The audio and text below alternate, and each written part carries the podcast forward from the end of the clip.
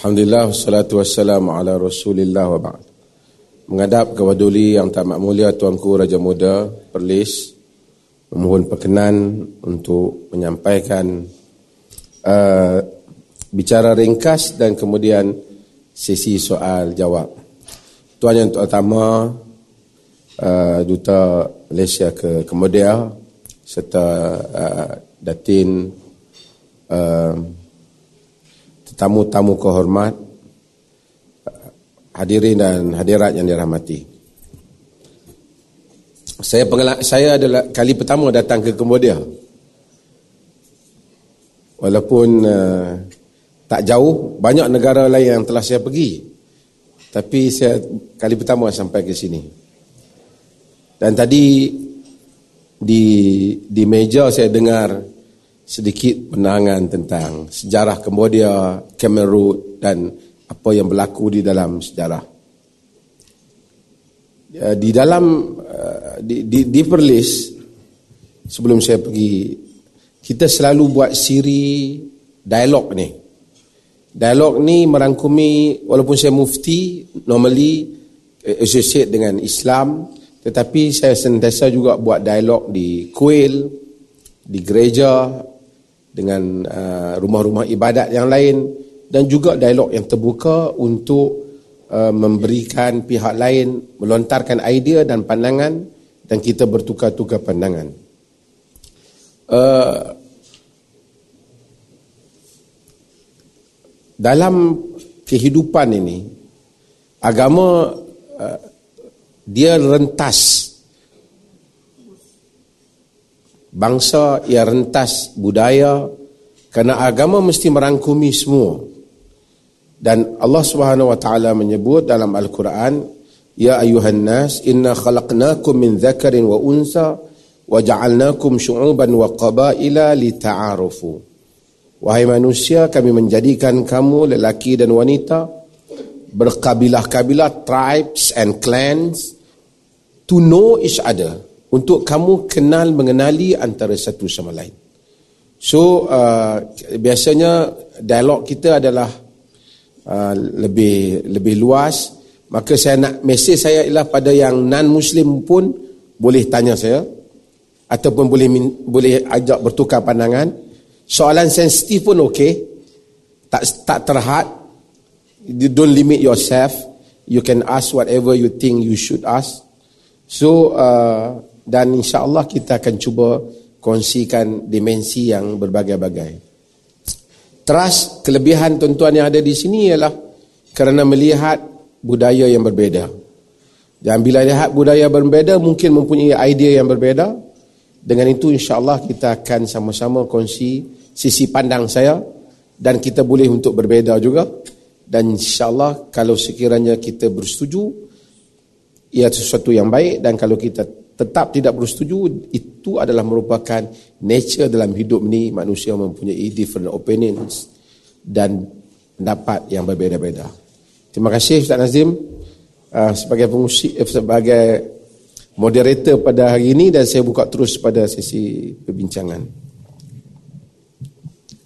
Terima kasih kepada saya bersama. Saya persilakan kepada para tetamu untuk uh, interaksi pada malam ini. Saya sediakan uh, mikrofon.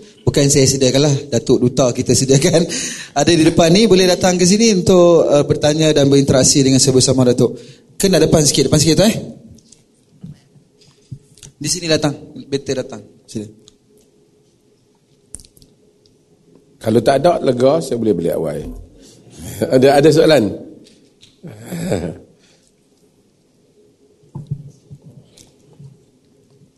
Salam sejahtera, nama saya Simon. Ya. Um, selaku Malaysia ni memang kita berbagai kaum bangsa kan dan religion ya. But we see a lot of extremism in all kinds of religion. Okay, can Dato uh, give me a bit of what is your opinion and how to combat this extremism in all religions? Okey. Terima kasih.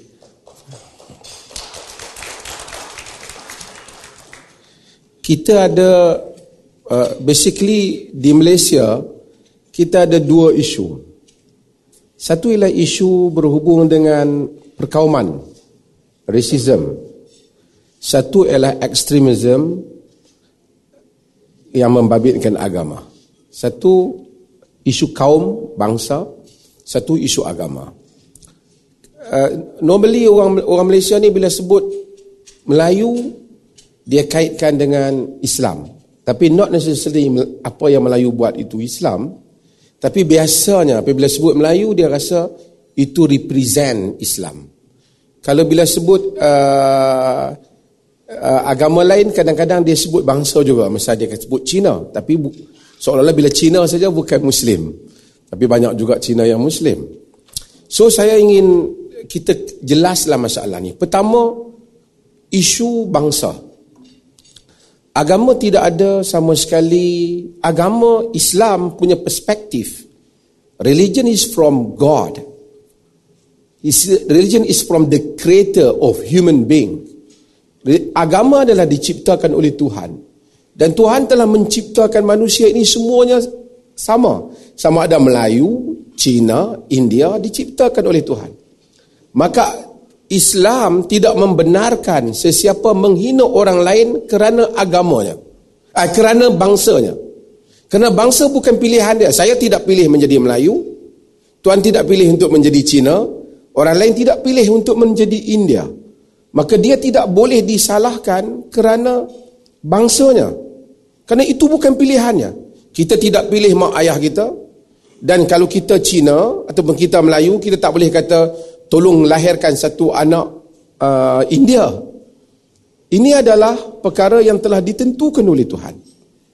Maka Islam menentang racism. Kerana itu bukan menyalahkan individu, itu kita menyalahkan Tuhan. Why God create him as a Malay or as a Chinese? We cannot question this because ini adalah daripada Tuhan. Cuma okey, sebab itu dalam Islam, Islam datang sebagai agama untuk manusia, bukan agama orang Arab. Siapa yang dengar orang Islam solat, dia akan tahu. Hari-hari orang Islam akan sebut Alhamdulillahirabbil alamin. Segala puji kepada Tuhan Lord of the worlds. Tuhan kepada dunia sekeluruhannya. Bukan Tuhan Arab, bukan Tuhan Malay, bukan Tuhan mana-mana bangsa. Dan Nabi Muhammad very clear message bahawa menyatakan la fadla li arabiyyin ala ajami wala ajami ala arabi. Tidak ada perbezaan antara kelebihan orang Arab superior dan orang bukan Arab. Orang bukan Arab superior dan orang Arab. Tidak ada. Yang ada ialah good character ataupun ada ketakutan kepada Tuhan. Dan Quran ayat yang saya baca tadi juga sama. Kami ciptakan kamu lelaki dan wanita berbangsa-bangsa, berpuak-puak supaya kamu kenal mengenali inna akramakum indallahi atqakum yang paling baik di kalangan kamu yang paling mulia di kalangan kamu di sisi Allah yang paling takwa. Dan isu bangsa. Satu lagi ialah isu agama. Agama berbeza dengan bangsa. Kadang-kadang dia tak ada sensitif dengan uh, dia sama-sama Melayu dia berbeza. Kerana isu agama dia sama kalau Arab dia sama Arab. Ada Arab yang Kristian ada Arab yang Muslim dan mungkin orang ingat semua orang Arab tu Muslim. Ada juga Arab yang Kristian. Jadi agama lain. Agama kena dikendalikan di sudut yang lain. Agama juga tidak. Agama satu je. Agama melarang kezaliman. Boleh pergi ke dalam semua agama. Cari teks agama. Saya bukan nak challenge agama lain. Teks agama yang menyatakan penganut agama itu mesti berbuat baik pada penganut agama lain. Saya rasa saudara akan susah jumpa melainkan hanya di dalam Quran. Dalam surah Mumtahanah dalam Quran Allah bagi tahu la yanhaakumullah 'anil ladzina lam yuqatilukum fid din walam yukhrijukum min diyarikum an tabarruhum wa tuqsitu ilaihim. Tuhan tidak melarang kamu berbuat baik. Allah tak melarang kamu berbuat baik kepada orang-orang yang tidak memerangi kamu kerana berbeza agama dengan kamu, mengeluarkan kamu daripada kampung halaman kamu supaya kamu buat baik dengan mereka dan kamu berikan harta kamu pada mereka. So extremism is not from Islam. Extremism kadang-kadang berlaku dalam dunia ini di atas banyak sebab. Saya agak kecil hati as a Muslim, many people try to associate extremism dengan Islam. Tapi kalau kita tengok dalam dunia ni, yang kena bully, Palestine umpamanya, yang kena bully Muslim. Dan banyak tempat lain yang kena bully Muslim. Tapi oleh kerana Barat ada clash civilization, maka dia selalu gambarkan seolah-olah ekstremisme ni datang pada Muslim. Tapi tadi kita bercakap tentang Hitler, yang banyak mati Yahudi bukan di tangan Muslim. Yang banyak mati di tangan eh, masa Bush, peperangan Iraq, bukan Muslim. Island punya gerakan bunuh orang white, bukan Muslim. So, extremism itu, we need to define apa itu extremism. If saya sayang agama saya. I want to be a very good Muslim. Does that mean I'm extremist? Kalau saya mau pakai pakaian Muslim, adakah saya ekstremis? Apa itu ekstremis? Tapi kalau saya rasa orang lain, we cannot live together because of our differences. Itu ekstremis. Dan saya rasa di majoriti masyarakat muslim di Malaysia we have non muslim dan sebahagian saudara-saudara pun non muslim hidup di Malaysia.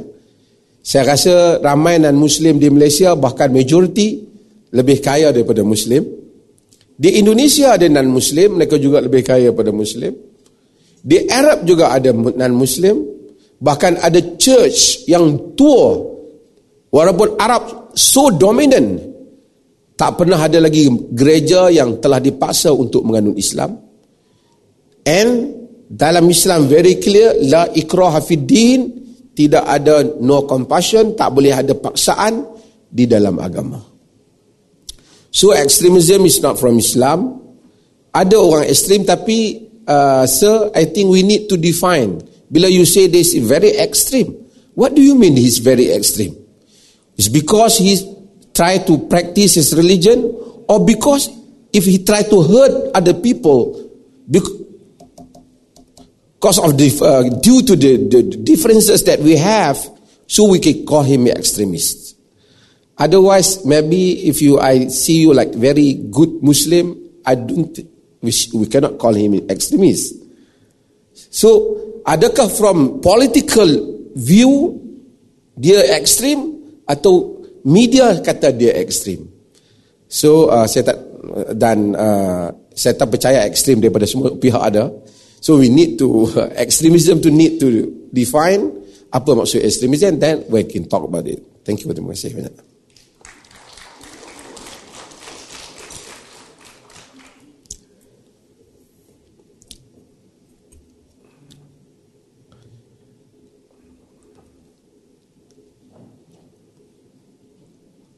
Okay, sila. Sri, uh, I'm Lo. I have a question for you. Uh, what is your view on the interfaith dialogue between an imam, a priest, a Buddhist monk, and a Hindu swami? Should this exercise be promoted at not only international level but also the state level? Interfaith dialogue is very good. Interfaith dialogue what is actually our purpose or our objective from interfaith dialogue? What do you want to achieve from interfaith dialogue?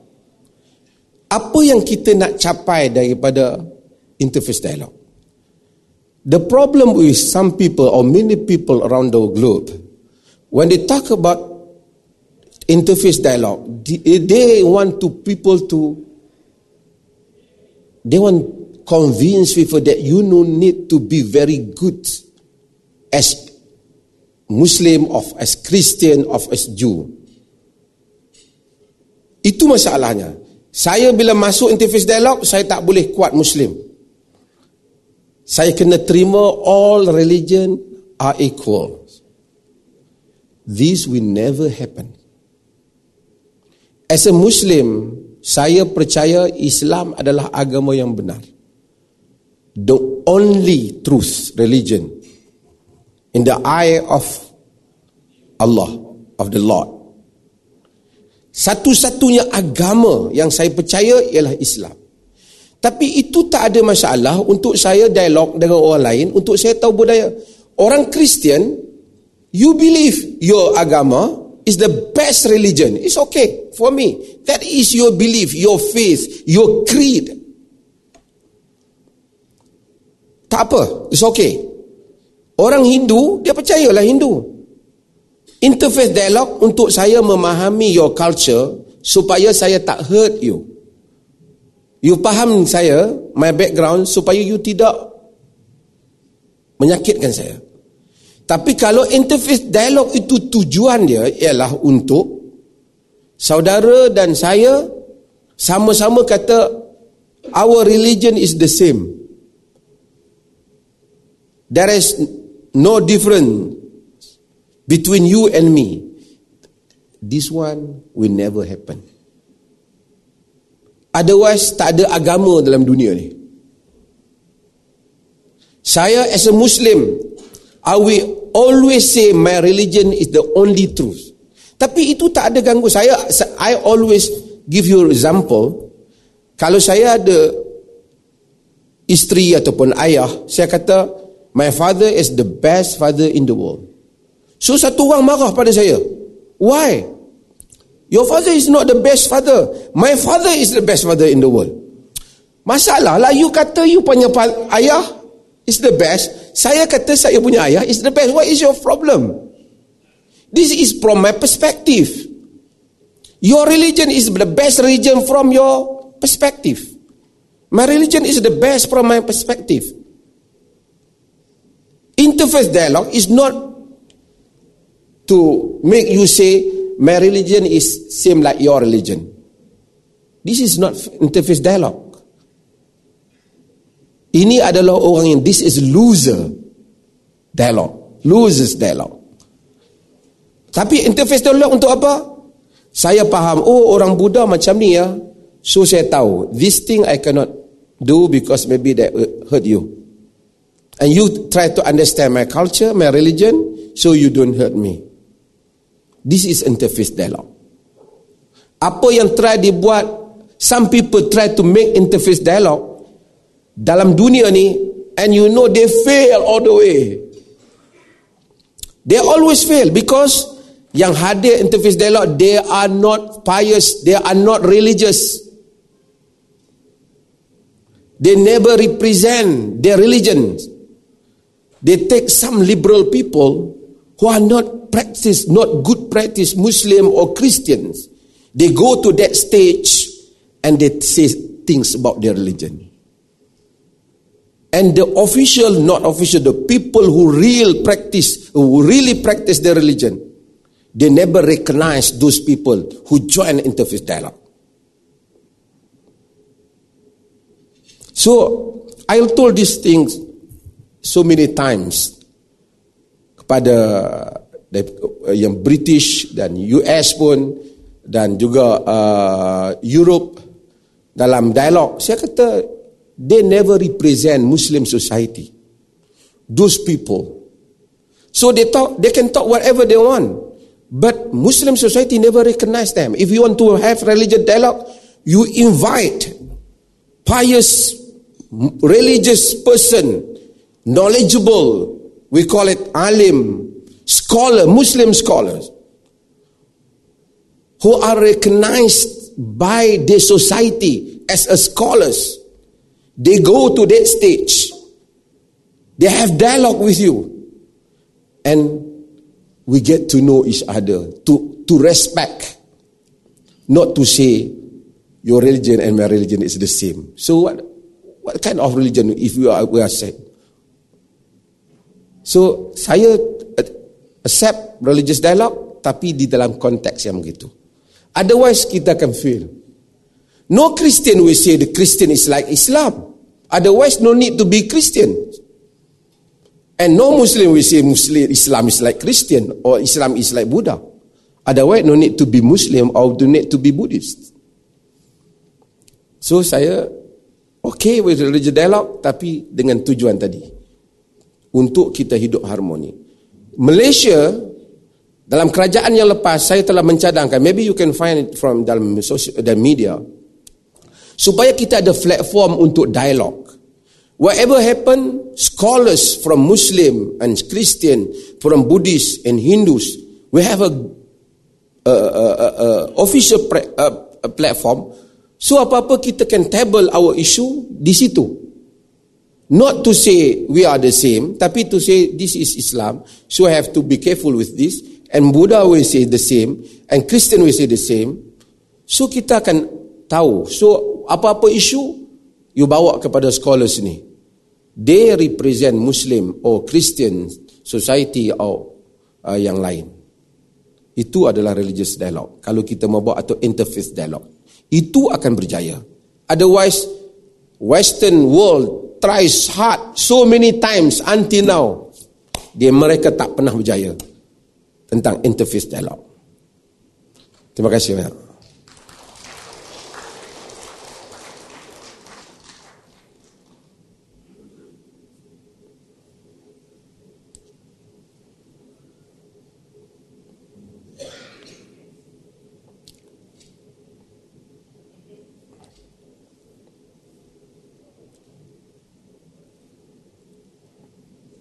Doktor, uh, nama saya. Uh, just uh, in the current geopolitical punya situation, yeah, how as individuals uh, we can be a better Muslim, uh, the way we interact. You know, you mentioned earlier about the bullying and all these things. So how as a in current politic geopolitical geopolitical uh, how to be a good Muslim, how to be a, even a better Muslim, and and and to interact with others better because uh, when we are traveling, when we are doing business overseas, uh, we don't interact just with Muslims, but we interact with everyone else. Thank you. Thank you, Doctor.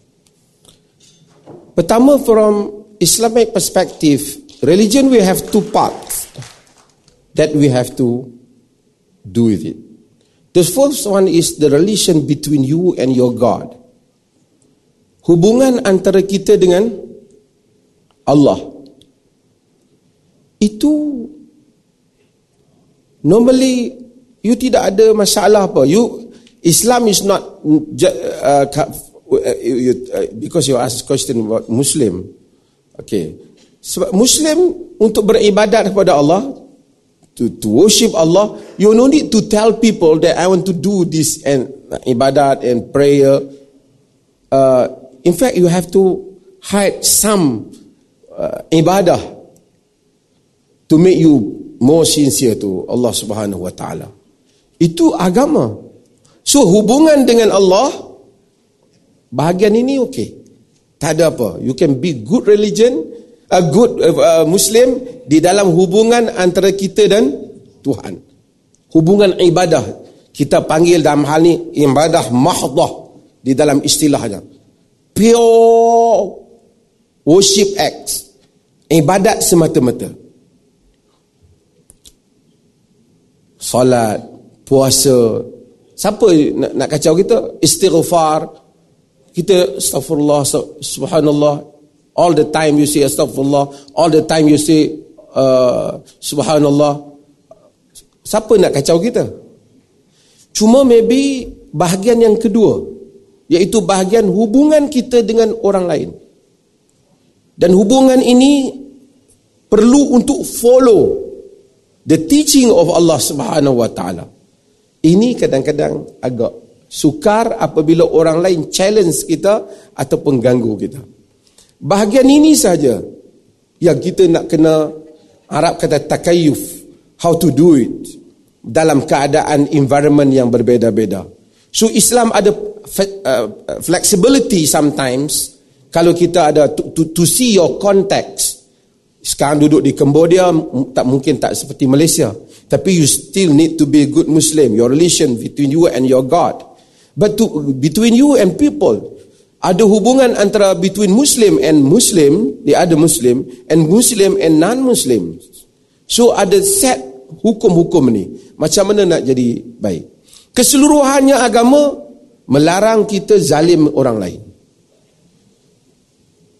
Siapa saja you tak boleh zalim. Muslim, non-Muslim alike, you don't wrong people. Jangan zalim manusia. Bahagian yang kita, politics, berapa perkara yang kita nak amal dengan politics. Palestine for example, this is different. Itu cerita orang masuk menjajah dia. Dalam Islam ada bab dia. How to fight back when people intrude or come to your country. Itu cerita lain. Tapi dalam keadaan biasa kita di Malaysia, macam mana you nak jadi satu orang Muslim yang baik? And Islam ask you to be good example to make those non-Muslim believe your religion is the true religion. Saya bagi tahu terus terang kepada mereka because this is our duty.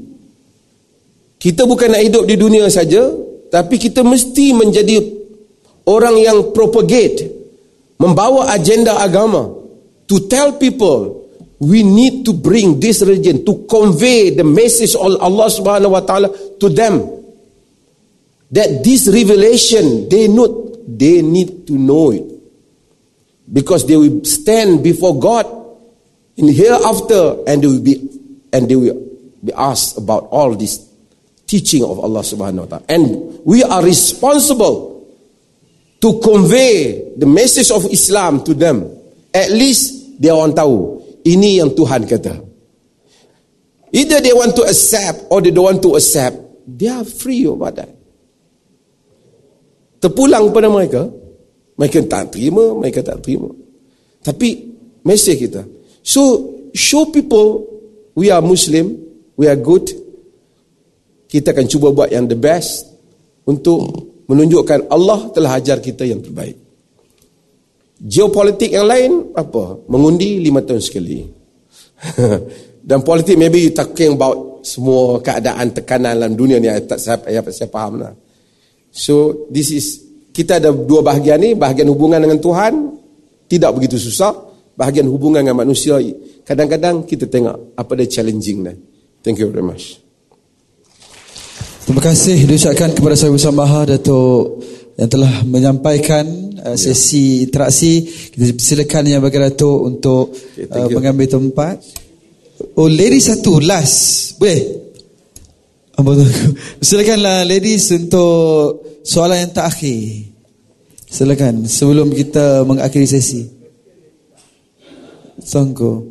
Kekira dah habis dah tu. Ada orang perempuan nak tanya?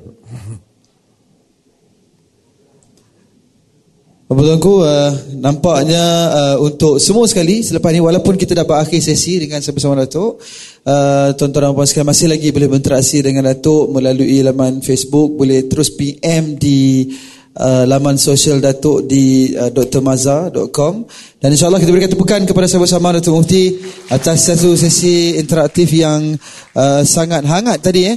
Dan insyaAllah Semoga memberikan pencerahan kepada pelbagai uh, persoalan yang telah dibangkitkan sebentar tadi. Semoga kita semua sama-sama dapat menuju kepada satu lagi kesefahaman dan sekaligus akan lebih mempertikatkan lagi interaksi selang budaya dan uh, dalam keadaan saling hormat menghormati.